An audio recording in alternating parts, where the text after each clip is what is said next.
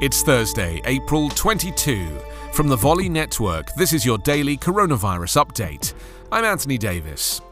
Around 200 million Chinese, or 14.29% of the population, have been vaccinated for COVID 19 so far, with an emphasis on frontline workers, university students, and people living in border areas, a health official said yesterday.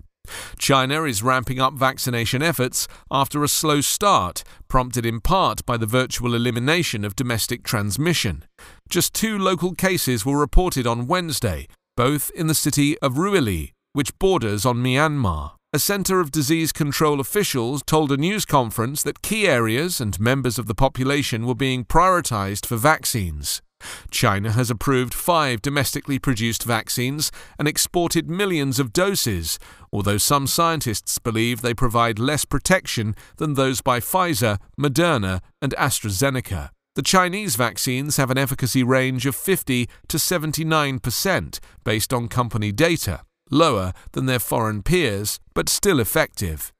China is now giving millions of shots a day, and a top government doctor has announced a goal of vaccinating 560 million of the country's 1.4 billion people by mid June.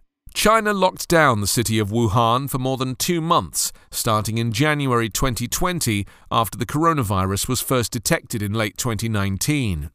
Wuhan became known as the epicenter of the pandemic, although Beijing has suggested the virus might have been circulating earlier and possibly brought to China from abroad.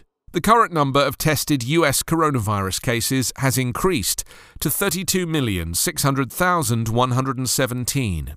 583,288 people have died. Coronavirus Update is part of the Volley Network. Find us online at coronapodcast.org.